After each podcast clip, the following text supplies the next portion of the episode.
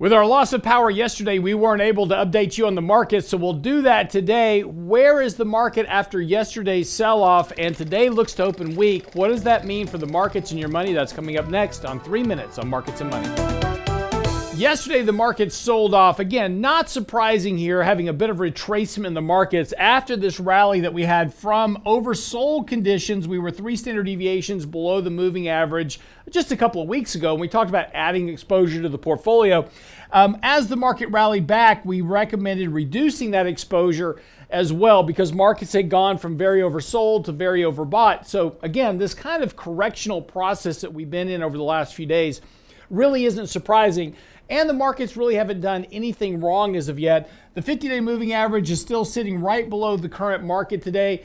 As the market opens down this morning, we're going to start to challenge that 50 day moving average. Importantly, the markets need to hold on to that level of support, at least for the moment. The markets are starting to move back into oversold territory currently, but we still have a very clear sell signal in place that needs a bit more work to go through. Now, in order to get that sell signal worked off entirely and get the market back to a more oversold condition, the markets have one or two choices. Either we can kind of trade along the 50 day moving average here for a few days.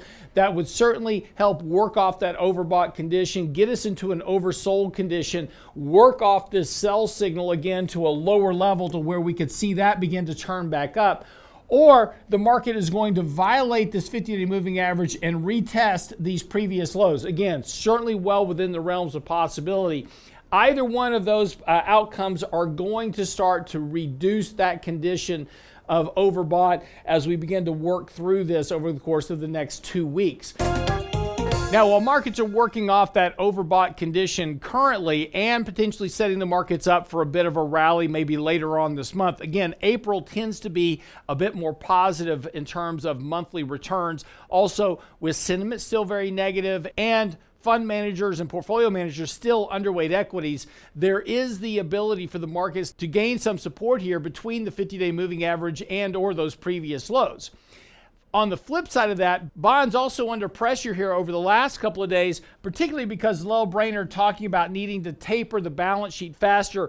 But bonds are holding on to support right now at their recent lows. And on a technical basis, they're also oversold here. So again, we have a deviation from the 50 day moving average that is now starting to push a bit more of an extreme. Typically, we find the bond market finds some buyers around this level, and we begin to see a little bit better pricing in bonds with interest rates where they are currently, that's going to start to impact economic growth as well. So, as we begin to see more weakness in the markets, don't be surprised if we do get into a bit more of a correctional mode in the stock market that we begin to see some buying going actually into the fixed income market as well.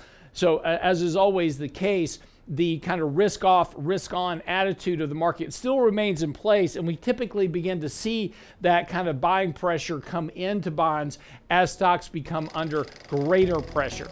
That's three minutes on markets and money today. We'll be back here tomorrow.